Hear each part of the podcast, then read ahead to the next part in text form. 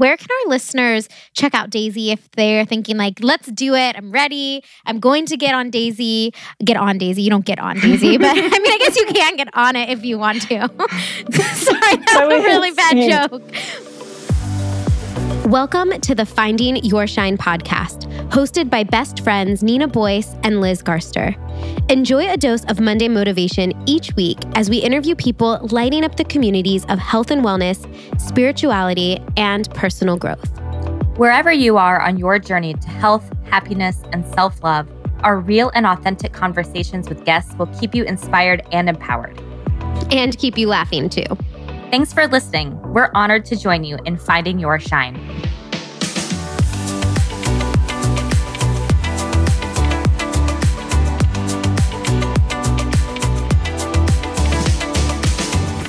Hey, everybody. Today we are back with a new episode of the podcast, and we are talking to Holly, who is a brand ambassador and educator of the Daysy device.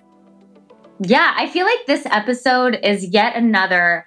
I feel like this season or whatever period we're in is Liz finally learns about how her body works at age 30. That's the official subtitle of the episode. But you know what's crazy is nobody really knows how their body works unless you are me and you are like devoting your life to women's health and hormones and you read books about it all the time. But you are not in the minority with that. I think that a lot of women don't understand what's going on within their body and their menstrual cycle and the signs that their body's giving them. And that's why I think Daysy is such a great tool. And I've been using it now for about a month. I really love it. It's been an incredible way for me to be able to track my cycle, um, take my basal body temperature, see when I'm ovulating and the, the good thing about it is you don't have to know anything about your cycle to use it. So if you are looking for something to help you out to help track your cycle, you honestly just have to take your temperature every morning and the app will tell you what's going on. But if you're like me and you like to kind of dig in and analyze the temps and kind of use your prior knowledge and research, it's another tool to really get to know your body if you want to do the extra research behind it. So it's a really, really cool application and device. And I'm excited for you guys to learn more about it.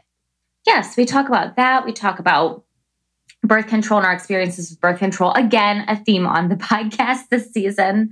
Um, Holly also wrote the book Sweetening the Pill and is working on a documentary about birth control currently. So that's obviously talked about as well in the episode and just lots of other little nuggets of information if you are either trying to get pregnant or trying to not get pregnant. The Daysy will help you do both. So yes. it's not just about it's actually from my understanding the if you are red, like if you get the little red blinky on your Daysy, it's like don't have sex.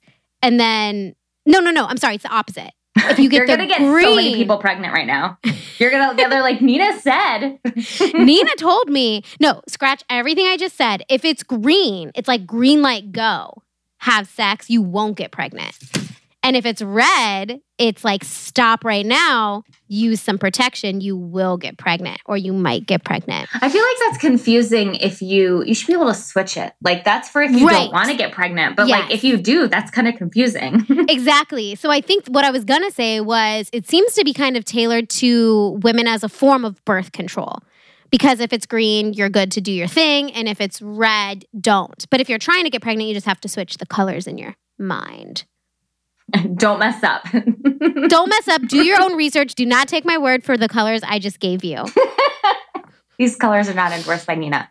But before we hop into this episode, I wanted to let everybody know that I am currently taking one on one clients for hormone coaching. And if this is something that you've been interested in, if you've been feeling like you're struggling with your hormone balance, chronic fatigue, acne, painful periods, PMS, maybe even you're struggling with a diagnosis like endometriosis or PCOS, um, I'm here to help you and coach you through the entire way. So if you have been thinking about coaching, you can actually apply on my website and we get to have a free discovery call to see if we're a good fit together.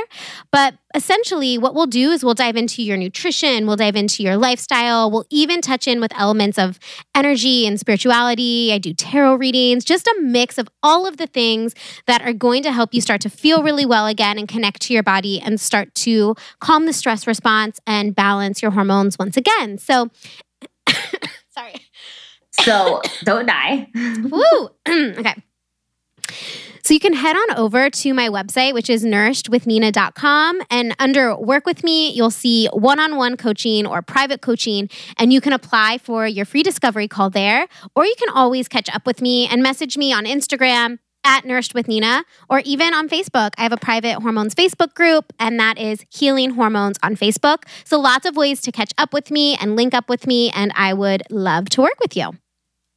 Awesome. Well, be sure to check out Nina's stuff, work with her, and let's talk everything hormones, tracking fertility, and birth control with Holly Grigg-Spall.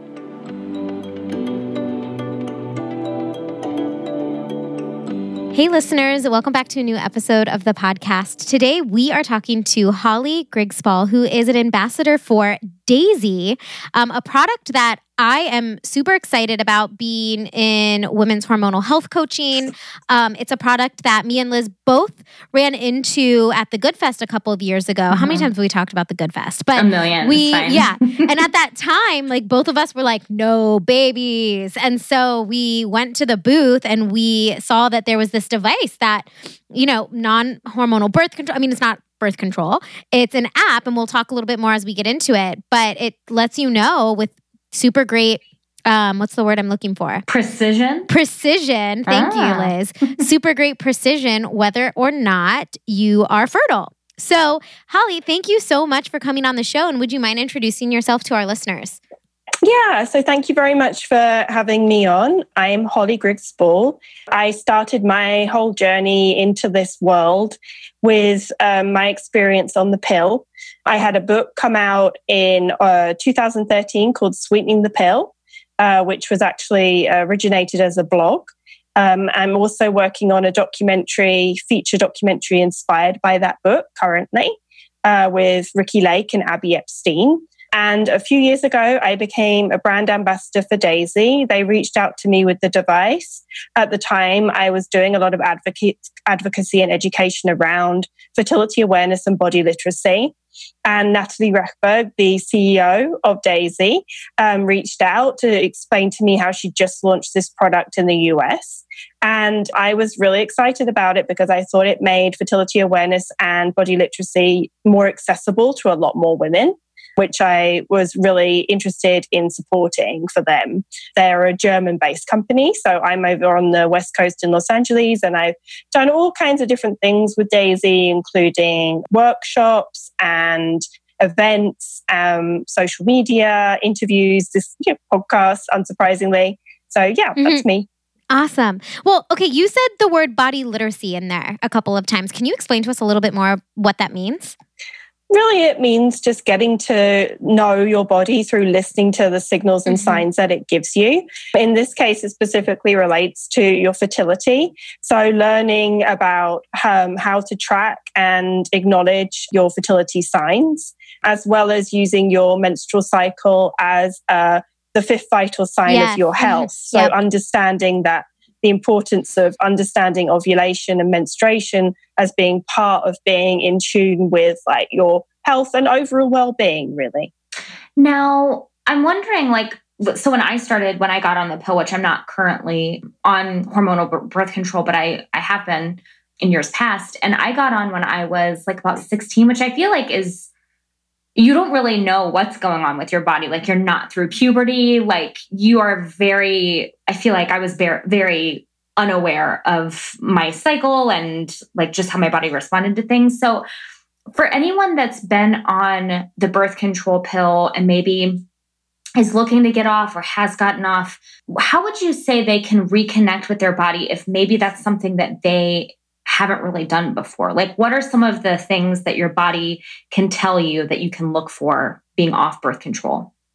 Um, so I was in a very similar situation. I was on birth control um, from when I was 17 to 27.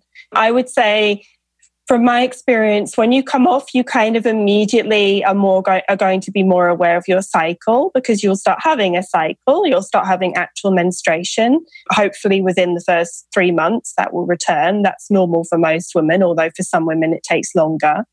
Um, and so during that time, for me, at first, it was really just getting to understand the basics of fertility awareness, the concept that you have a fertile window.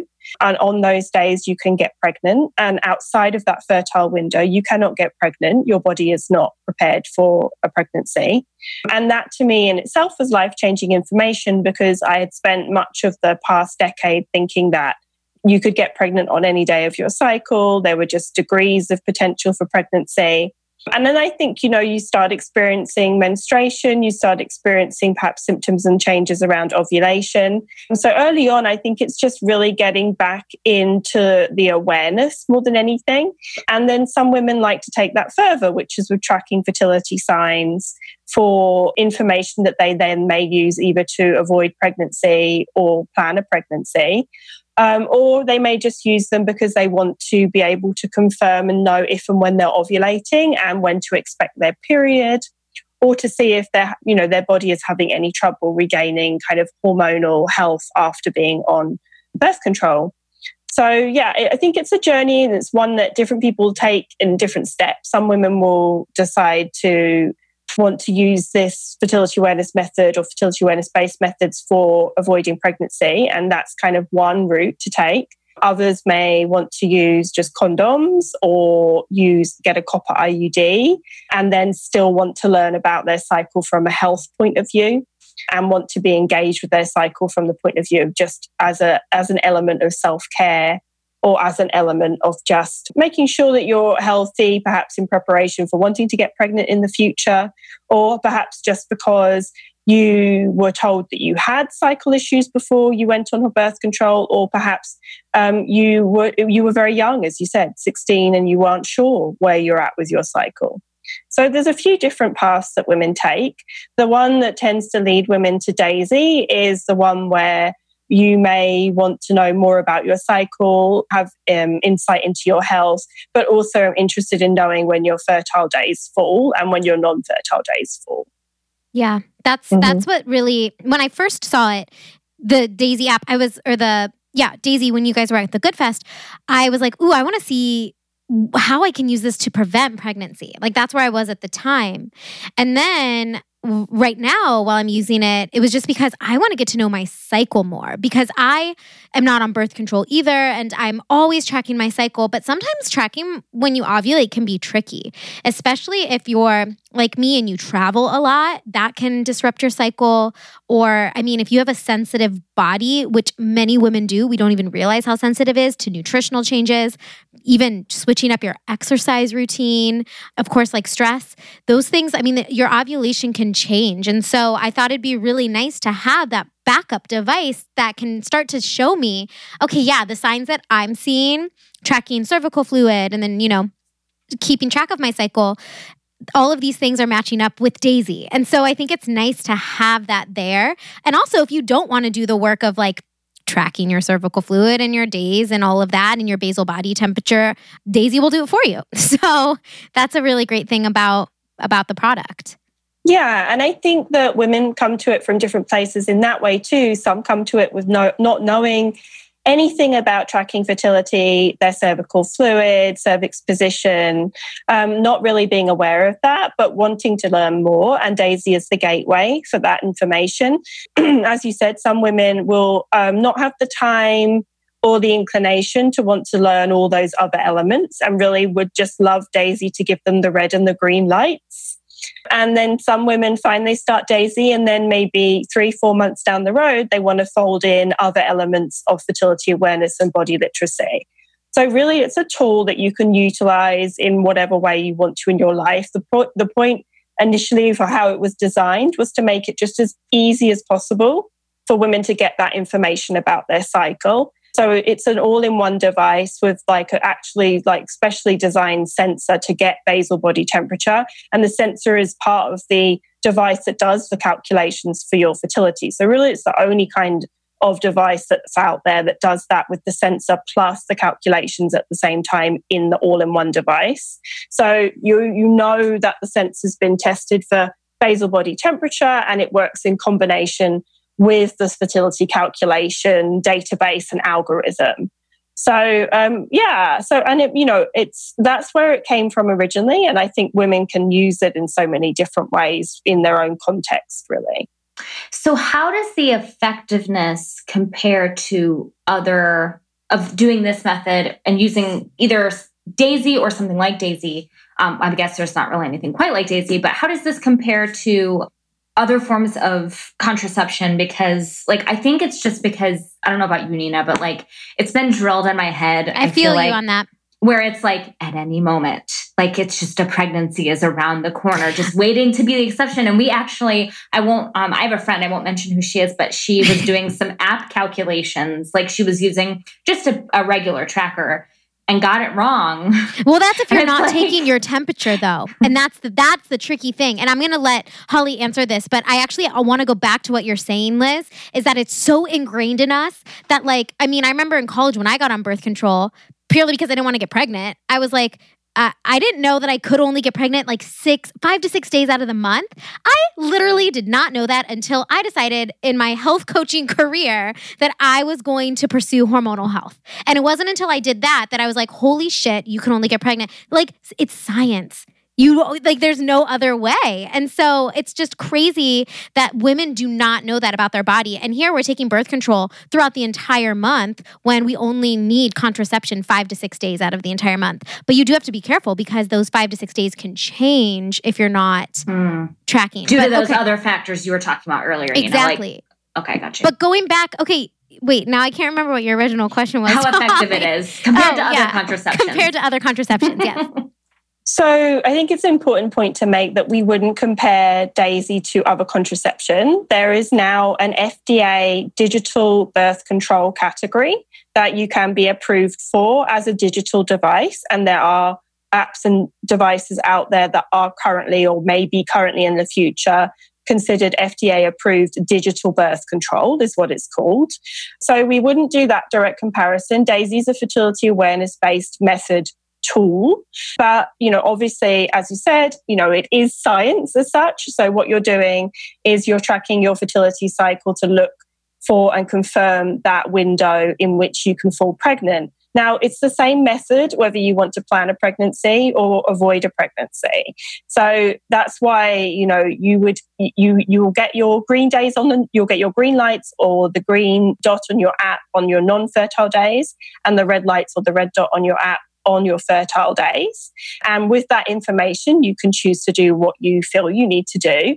And of course, all women come to using a device like Daysy with different intentions. You know, some everybody like we said before will have different intentions perhaps even month to month even you know every 6 months it might change it may change after a year it may change after 5 years of use so i think that's an important way to contextualize it but you know in terms of the algorithm, the algorithm has come from a 30 year history of uh, the parent company Valley Electronics, um, which has been making fertility trackers for 34, 34 years precisely now. Um, it began with the Lady Comp, which was an all in one device pre cell phone, like pre smartphone, pre app which you had the uh, sensor and then you would look at all your data on a screen on the device itself. So it was like a little mini computer.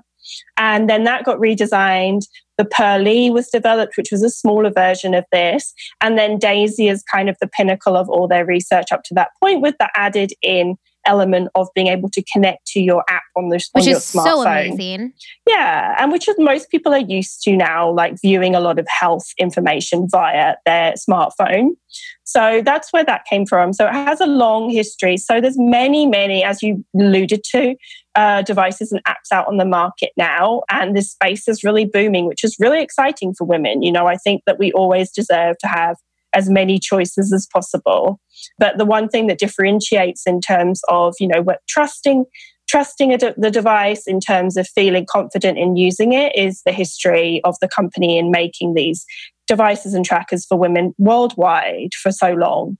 But I did want to come back to what you said about your friend's experience. I'm sure you'll want to add to this as well, which is that, um, you know, we do have to differentiate as well from period tracker apps. Now, period tracker apps, um, I, re- I recently spoke at the Society for Menstrual Cycle Research conference about this, are what the majority of women think of when we talk about this subject and what many women have on their phone, like maybe it's iPeriod or flow or something like that. With period tracker apps, your own what that means is you're only putting in your period start date. So when your period starts, you press a button that tells the app that your period starts.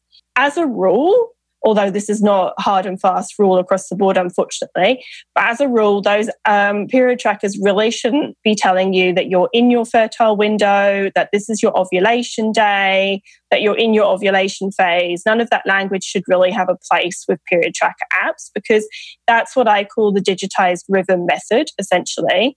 And so you can't know because, as you mentioned, ovulation date and, and fertile window can shift cycle to cycle, even depending on sickness, stress levels, medications you might be taking, changes in seasons all kinds of things. So it's really important to know that like this isn't like a, a, category that isn't like split into a lot of different sections. And then the only way you can actually know when your fertile window falls is if you're practicing something every day in order to track your fertility, whether that's going to be using a device that has a temper- the basal body temperature tracking, cervical fluid, whether you're doing cervix position or combination of those. I think that's important. I know this is a long answer, but one more thing. The other thing that you would compare it to is in terms of it being a fertility awareness based method tool is learning fertility awareness without using a device with an algorithm or an app with an algorithm. And uh, research shows that the way that you can do that, which would be you tracking on your own, taking your basal body temperature, tracking your cervical fluid, possibly tracking your cervix position, which is hard. Is, that third one is hard. not everybody does that one. Yeah. If, whether that's with pen or paper or on an app that just allows you to put in the data yourself and doesn't give you any kind of reaction to that, you do need to be taught by a trained practitioner over a period of six months mm-hmm. um, to do it effectively. Uh, again, depending on your goals, um, but if you wanted to do that to as a part of your plan to avoid pregnancy, you would definitely need to have a trained practitioner to help you. Yeah.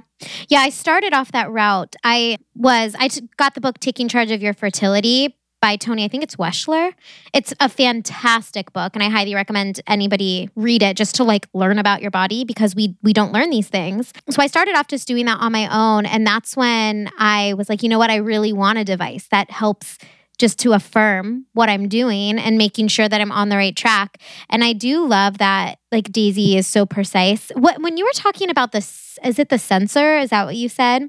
Like the Yes. Is that just the, mm-hmm. the temperature is that just like really getting specific about the temperature because before I was using I know I shouldn't have been doing this but I was using like an over the counter thermometer and um, I was using both for a little while while I was doing Daysy and I was like Daysy is so much more accurate like it's so much more precise yeah, and the thing is, is with the sensor, is it's been calibrated to not average out your temperatures. So a lot oh. of like store bought basal body temperature thermometers, they take your temperature super quickly. You may have noticed, but that's because they're just like many fever thermometers, just taking an average yeah, of okay. the of the multiple temps it takes over a very short period of time. So then it makes essentially a guess at what ah. the final temperature data would be. Whereas with the Daysy sensor, the reason it can take up to a minute, which can feel like a long time in the morning, is because it's not averaging out that data. It's waiting for a steady, stable temp data to go from. Um, and also, of course, as I said, it's an all in one device. So you know it was designed for the use that it's being used for, as in fertility tracking with the algorithm. Whereas with other basal body temperature thermometers, yes, you can do that if you're what I call manual tracking, which is pen and paper or an app.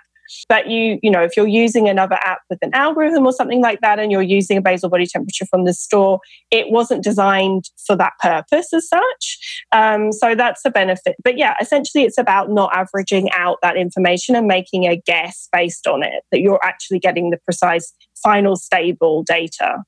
Yeah, I love um, that. I'm going to mm-hmm. ask a really silly question, but I don't. I just don't know. No silly questions. with Daysy, is it like like how do we physically use it? Where's it going? Your tongue. Yes. Okay. There's I didn't know if it was inserted and we're like taking that like Wait, before she answers there? that question, I do have to tell you. So, like, our listeners, if they've never seen it, they're probably like, what are you talking about? It's a device. Like, we'll post it on Instagram when the episode airs. But when I got it in the mail and I showed it to Cody, he was like, Are you sticking this like up your That's what I was. I was like, I can't tell like by the si- like I can't tell by looking at it online. I'm like, I don't know where this. Where I was this like, It's just a thermometer, like under your tongue. yeah, I think that's probably the number one question whenever I do events or we're at trade shows or something. Like most people are like, "Where does it go?" yeah. And of course, like that, you know, that it you'll see it, it looks. It's kind. I guess it looks like a thermometer, but it kind of looks like sexy. I guess I don't know why Yeah, people go down that route, but it's funny because yes, it's the recommendation of use and what most women do is they use it under their tongue. So you just put it at there's a you know at the back of your tongue like you would a fever thermometer to get an accurate measurement, um, and you wait you know up to sixty seconds to get the beat, and then the beat um, will reveal whether you have a red light or a green light or a yellow light on the device itself, um, and then you use Bluetooth to get that data onto your phone and the DaysyView app, and then you can see your full chart there. That said, I like to always caveat that with saying there really isn't anything wrong with putting things in your vagina. People are always a little bit like grossed out by it, and I'm like, hey, vaginas are fine. Yeah. You know, Put it up there if you want to, if that's And- your choice. some women, if they find them what you know, they breathe through their mouth most often, or they're having trouble getting um, temp data that they need, they will vaginally temp. Hmm. Because you know we we do underarm temps, we do ear temps. You know, lots of different devices are designed for different things. But yes, the vast majority of women do just put the device under their tongue. So That's, what I do. Yes. That's what I do. Um, I have no a- vagina shaming here. I have a question. So I know that Daysy has a learning phase, and I'm in the learning phase right now. So this first, you know, three weeks, I think is what I said. I've been, it's showing me a lot of red days because it's getting to know my cycle. And I appreciate that because it's like it's waiting until it knows my specific cycle and how everything works. And red days means it'll say like fertile, like don't do it if you don't want to have a baby. So what's with the learning phase? I actually just got a yellow uh yesterday and today. And that's Ooh, yellow scares me. Yellow, no. Is it yellow just learning, right? Or Yellow is the predominantly learning phase color, but most women will get a mix of red and yellow. So, really, you have a three cycle learning phase. And during that time, you'll get mostly red or yellow. That's because Daysy's gathering your data. So, it wants three cycles of data before it wants to go forward and set your fertile window. After that point, your fertile window might be quite long. You might have still quite a lot of red days, but those will narrow down over time as it gets to know you better, right? So, what it's looking for is what's the length of your cycle normally? It's looking back at previous data that you've put in to see what length of cycles you've had previously. It's also going to start looking at when do you ovulate normally? What kind of differentiation is it? Four or five days in which you normally ovulate? Is it longer? If you have a delayed ovulation, which is, as we mentioned before, like not that unusual and quite normal for women, Daysy just won't confirm that ovulation has happened until it happens. And then you'd get the green lights after. So then you would have a cycle with many more red days while Daysy's waiting to get that ovulation temperature shift. so when you get the green, Mm. is that fact that you've ovulated? No. So it, with Daysy, you will get some greens when you enter your menstruation. So if you have menstruation, um, it's statistically very unlikely that you are fertile at least on the first couple of days of menstruation. So according to the statistical probability based on menstruation fertility, but also on cycle length, you might get one or two green days around that time. Yeah. But um, Daysy won't give you any more green days until it's able to set that fertile window and confirm ovulation with the temp shift. And is that so you're not going to get pro- you're not going to get pre-ovulation green days Yeah. beyond those one or two until like you actually have more data to show what your cycles look like. got it? So I um so just using my cycle for an example, I was like around 97, 97, a little bit higher 97 and then I hit like 98 finally today. And as I'm tracking cervical fluid and things, I'm like, "Oh, I think I've ovulated" because I've actually been kind of concerned I wasn't. And then I got the green light. But now I'm like, "Did I put in my men- did I put in my menstruation wrong because I'm still learning how to use the app?" But now I'm like, maybe did it choose green because I, I the temp shift? If you had a clear temp shift, yes, it may have done. Um, but it may also, if if so, I'm not quite sure. You said about menstruation. Um, if you, I got the tell, red blinkies this morning. Yeah, okay. That, Did you tell Daysy you had your period? I today? didn't do the double click, which is telling Daysy I had my period. So you don't? Is that because you don't have your period? I don't have it. No. Okay, well that's fine. Then yes, it's probably the former thing. So um, yeah, exactly. So that's what I don't know if all the is listeners will understand, but basal body temperature is an indicator of your fertility mm-hmm. because after you ovulate, you get very slightly hotter. Um, and you won't know this, like your body, you're not going to be able to tell this, but it's a very small shift. So a basal body temperature thermometer um, has a couple of more numbers added to the uh, temperature that you get because it's a very small shift mm-hmm. that it, that the sensor on the Daysy is looking for. And then once you have that shift, that's how you're able to confirm ovul- the device confirms ovulation. Obviously, you wait a few days and then you get the green lights back into your non-fertile phase because you know that once you've ovulated, your egg only yep. lives 24 hours maximum. And after that point, you can't get pregnant. There that, is no egg um, that's ready and available to uh, achieve a pregnancy. That's such a good. And I would love to actually explain that a little bit more and just kind of spread that awareness because I don't think a lot of women know how that works because I, I feel like I just learned it. So it's like those those like four to five days leading up to ovulation, like sperm can live in your body for I think it is four to five days, right? That's why it's in that it's fertile five window. Days. Uh, five days. Research says five days at maximum. Right. So, uh, like, if you're having sex and you haven't ovulated yet, if it's swimming in there, it's gonna stay there for five days, and then if you ovulate on that fifth day, you could still get pregnant. But yes, then, which is why you have to have a fertile window, yeah. as opposed to just you know, as I said, if you have an app that says day ovulation day, be cautious because what it's what you're really looking for is the fertile window, and the fertile window is comprised of the lifespan of the egg, 24 hours, or usually it's for 24 to 48 hours because say you ovulate at nine o'clock at night it's going to be a span of over that day and the next day perhaps or so um, but then also like you said the lifespan of sperm which can live up to a maximum of five days in in uh, the female body um, waiting for the egg to arrive um, so, so you know that's why that's why you have to be able to have red days with Daysy that prior to ovulation being confirmed with the temp shift. Yeah. I have a question that I'm gonna like totally switch gears here. I hope it doesn't throw anyone off. Um, but I want to go back to birth control a little bit, and I'm curious in your research through what you did with your book and what you're doing currently.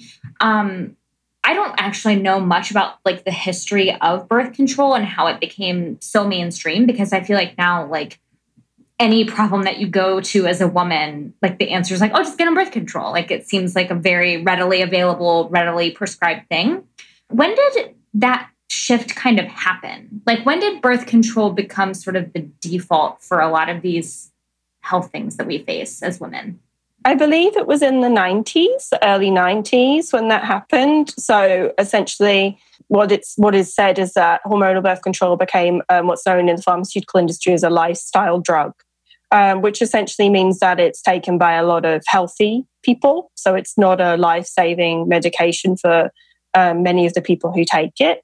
So, yes, that means that it began to be marketed for things like acne, cramps, PMS, irregular cycles, as well as a range of women's health issues from, you know, PCOS to endometriosis to fibroids, cysts, lots of different things.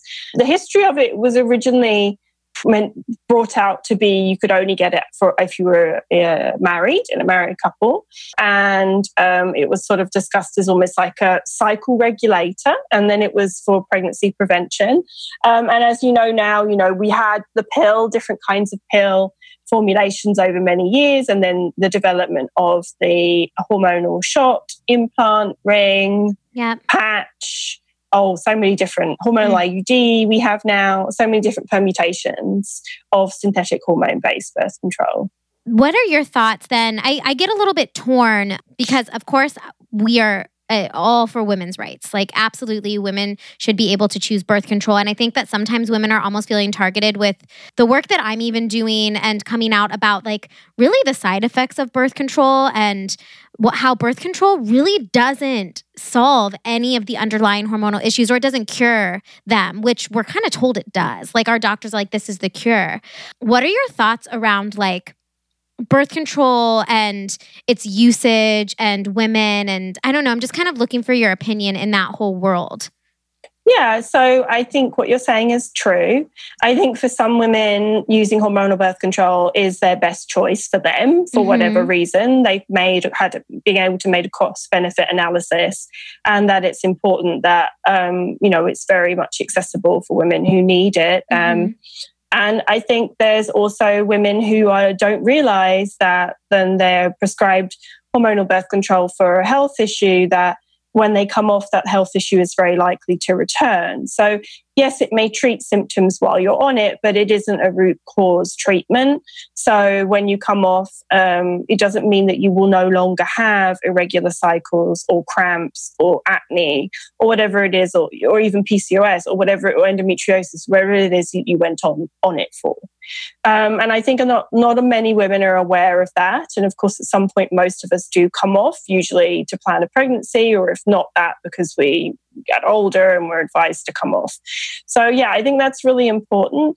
From my my own work, I you know advocate definitely you know as somebody who's from the UK where birth control methods are freely accessible and free. You know, under the national health system, that's kind of where I come from. It uh, come from with it. I really do think that um, all these options should be accessible. I'm for more choice, not less choice. Um, I want women to have as many options as possible, including non hormonal options. And I would also love to see women taught about fertility awareness um, in high school. I would love to see options covered under insurance. Um, you know, I think all of that stuff is really important. And I think really what it comes down to is um, having informed choice so that you know, you know, what it is that you're taking, if there are any things you should look out for, that you should return to your doctor to discuss. You know, as somebody who's written extensively about my experience of experience of side effects of hormonal birth control and, and suffering unnecessarily for a long time because I didn't realize that my birth control could cause the problems I was having. You know, I've always been an advocate for just really having as much information as possible and as much feeling of like choice, but also from an informed place. I'm wondering why one thing that you said spoke out to me like and i'm not sure like how familiar you are with the american education system but why isn't fertility awareness taught more in schools or even at home is i mean I, i'm sure at home it might just be that even parents aren't familiar enough with it to to speak to it but i'm wondering why that's a topic that's just not emphasized in our education system. I've wondered that myself, Liz. I think it, it's difficult when you're in a situation where you know we don't get much sex education, or what mm-hmm. sex education we do get is is quite poor standard, and is also muddied by a lot of different ideological feelings about sex and judgments on sex and young people. Um, so, talking more in depth about your uh, young people's bodies and sexuality is you know, at this point would be such a leap from what we have right now, um, unfortunately. Um, I think it's really important um, because, you know, knowing both both teaching young uh, teenagers, uh, women and men about uh, the fertility cycles can really change how you feel about your period and getting your period and you know how that experience makes you feel. The set you know it can alleviate feelings of shame or embarrassment can make you feel much more confident and positive about that experience. And i think also you know going forward it's a great knowing the basics of the fertility cycle, understanding that we have a fertility cycle with fertility signs, uh, now understanding ovulation, menstruation, the concept of it as a fifth vital sign, all of that leads to more informed decision making. So, you know, it, it doesn't mean that you're all going to do that forever for avoiding pregnancy. Um, it may, but at least it provides the educational basis from which you can make really empowered decisions about contraception, about reproductive health, about whatever it is that you come up against in life. And that when we come when we come to the point of perhaps planning a pregnancy, that we don't feel so in the dark. You know, how many women spend a long time desperately trying to avoid pregnancy as much as possible, and then find that they really thought that you know they that getting pregnant should be easy, and it's not, and it's a struggle, and it takes a year or more, or fertility treatment, or you know, a naturopathic doctor, or whatever road they go down. So I think that I agree. You know, why isn't it is a big question. I think it, there's a lot of different factors playing into why this is not taught, but I think that it definitely should be. And I think, you know, companies like Daysy and, you know, many of these new device and, and app creators out there would uh, agree with that because, you know, a lot of the times when women find the uh, products that to track their fertility, they're very low information. Um, and, you know, they, uh, the companies end up being the conduit for a lot of that information that should have come so much earlier in life. Maybe I'm going to pull the gender card when I say this, but I maintain that if there was something that men were facing on a monthly basis, we would have a lot more education and awareness around it. Maybe yeah, I'm overstepping. Seeing, no, I think no. we're seeing that more and more now in terms of everything from research into how women experience pain to mm-hmm. research into what uh, signs women have of a heart attack, which are vastly different to the signs men have of a heart attack. You know, across the board, women have and female subjects and down to animal subjects have not been included in research for science and development of drugs and usage of drugs because of our menstrual cycles being seen as a complication that is costly and time consuming to involve in a in research and that's all only rectified in very recent years. So you know we've got we've got a lot of evidence to suggest that it is an issue of um, a downplaying or a dismissal or, or just sort of an over oversight of of not viewing you know the uh, women's health as sort of uh, an important focus. I think. I think women, I mean, they can even go into their doctor's office and if they're complaining of um, a lot of emotional things, like it can kind of get just cast aside. If it has to do even with their hormones or it, maybe it's their thyroid or something it's not even always looked into because it's just like oh they're just being hormonal it's a woman's or trouble. Yeah. And i've seen that a lot. Like women are just feeling so unheard. But I, I really feel that it's changing and that i mean look we're having this conversation today and i can i can see that the awareness of this is growing and that actually makes me feel really positive just for like our daughters in the future that we are getting back with the information we need to teach them how their body works. And i think that it is it's opening up. Like maybe my mom didn't talk about it and god knows my grandma never talked about this kind of stuff but it's just it's it's really looking up and super positive that there's resources out there like Daysy that are helping us get in tune and in touch with our body. Yes and i think you're right. Obviously you know in terms of education it's not, not happening in high schools, then it can be happening at home, right? Um, and that you can certainly be approaching your your daughter's first period in a very different way to perhaps your family approach your period. And um, in terms of like giving the full education on what it means to have a menstrual cycle um, ma- making it more than just a period making it about the whole cycle. There's so much i think there's so much opportunity there. There's some great books coming out for teenagers about female health um, too. You know, there's so Beautiful You by Nat Kringoudis. Um, the one I always recommend is Cycle Savvy, which is by the same author as Taking Charge of Your Fertility. There's some, yeah, there's some positive um, books coming out that really talk about like the menstrual cycle as a fifth vital sign. And, you know, even uh, ACOG, the oh, I always American College of Obstetricians and Gynecologists committee, sorry, said that it was important for young women and their doctors to be tracking their cycles because not because the lack of periods in your teenage years can or um, can mean a lot of um, problems like thyroid issues, but it can also mean indicate things like eating disorders or chronic stress so, you know, if we're taking care of young women in the right way, we really want to have a different, um, different view of like periods as a whole. And it'll just help as as women age to know and understand what's going on. Cause I mean, I remember, I don't know about you guys, but like when remember how excited you were to just get your first period? You're like, oh my Oh, God, yeah. I I can't wait to get. I'm a woman. Like I can't wait to get my first period. How old are you guys? Uh 30.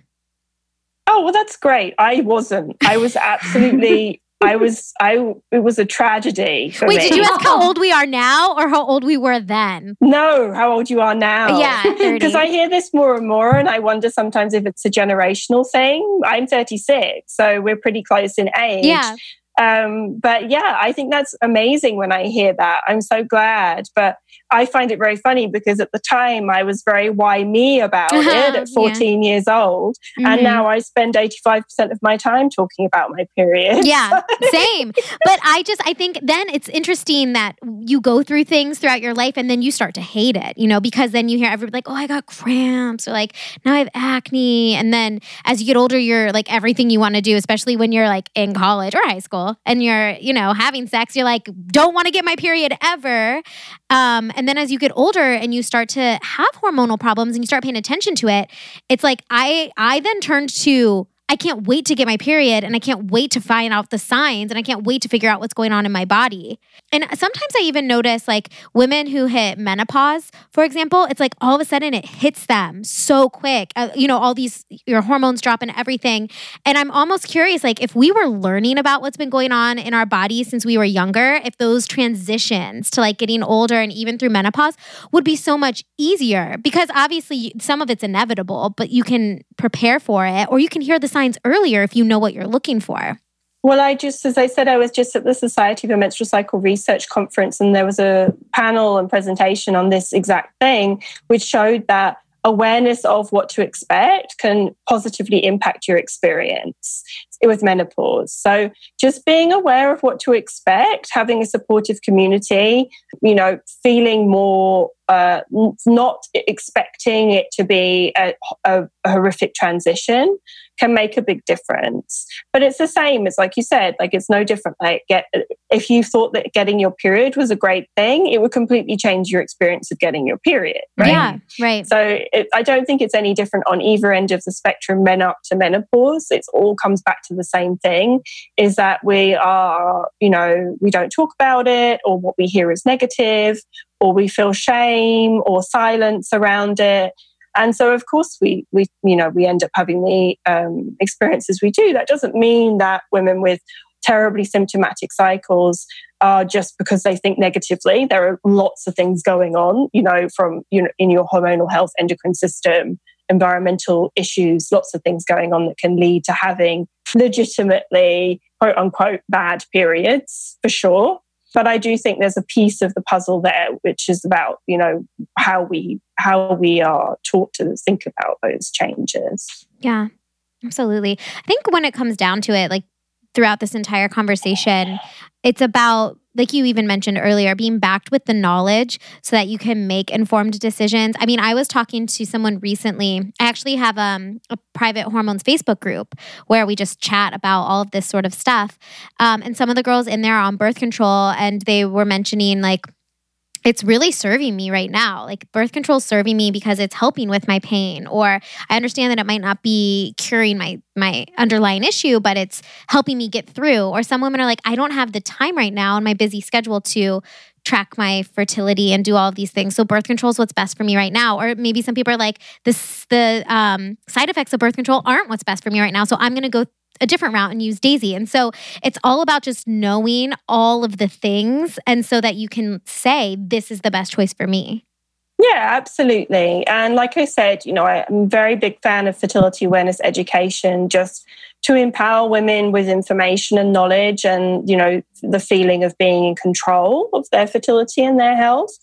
Um, but, you know, absolutely that doesn't mean that everybody's going to be in the same boat with their decision making. And these things change over time. You know, I was on the pill from 17, I had very heavy periods. Um, you know, I had a busy school schedule. It's nothing like as busy as young people are these days with how much pressure is put on them to achieve different things in different areas of their life. So I have a lot of, you know, I have a lot of empathy and understanding that at some points in life, you know, we have to make different decisions that are right for us. Mm-hmm. And the both of us have been on birth control for multiple, were on birth control for multiple, multiple years. So I feel like we all are coming at it from a very similar background of going through it, but unfortunately all three of us sounds like we were very unaware of what was happening in our bodies when we were on it but now on the other end we we've learned so we can all share and keep this conversation going for many years to come Yes, exactly. And I think that's the important thing is to you know as women we can use our experiences to educate other people and uplift other people and I think that you know that's a wonderful thing to be able to do. Yeah. Well, where can our listeners check out Daysy if they're thinking like, let's do it. I'm ready. I'm going to get on Daysy. Get on Daysy. You don't get on Daysy, but I mean, I guess you can get on it if you want to. Sorry, that's a really bad joke. But where can our listeners get Daysy if they want to try it out? Yeah, so I recommend going to daysy.me and Daysy is D A Y S Y. Um, it's actually a combination of the words daily and synchronization. Oh, I had no um, idea. I was curious. Yeah. yeah. Yeah. And there's also a really great 5,000 woman strong Facebook group called Daysy Fertility Tracker Sisterhood and Support. If you want a private Facebook group to ask questions, get experiences from women who've used the Daysy, you know, two, three, four years, five years, and also get, you know, any information about fertility awareness, a lot of women share their charts as they're going to understand using Daysy. I have to join. I'm excited. Yeah. Um, so it's a really powerful community of women supporting women who are making this decision for themselves. So What's that's that a really great again? thing too. Um? Daysy Fertility Tracker, D A Y S Y, Sisterhood and Support is the so group. Cool. Yeah, and also the Instagram is a really great place for information. Daysy at Daysy Fertility Tracker following there already. So I'm mm-hmm. excited to hop in the Facebook group and bond with all the women in there too. Well, thank you so much for coming on and sharing all of your knowledge with us. I know this is really going to help our listeners uh, get more in tune with their body and make the choice that's right for them. Yeah, thank you so much for having me to talk about this. You're welcome.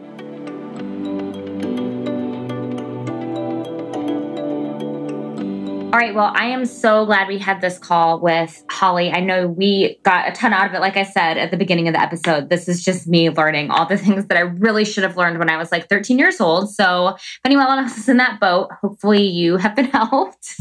But yeah, thanks for coming on the show, Holly, and talking to us about Daysy. If you're interested in learning more about Daysy, I encourage you to check them out. We had a good conversation with them at the Good Fest. The people that we talked to were super helpful. And I know their website has a ton of good information too. So if that's something that you're interested in. So it's not Daisy with like the flower that is D A Y, like day and then S Y. You can give them a good old Google search and find them and learn more. Absolutely. And I've been using it, like I mentioned in the episode. So feel free to ask me questions. I am happy to share my experience um, with Daysy as well.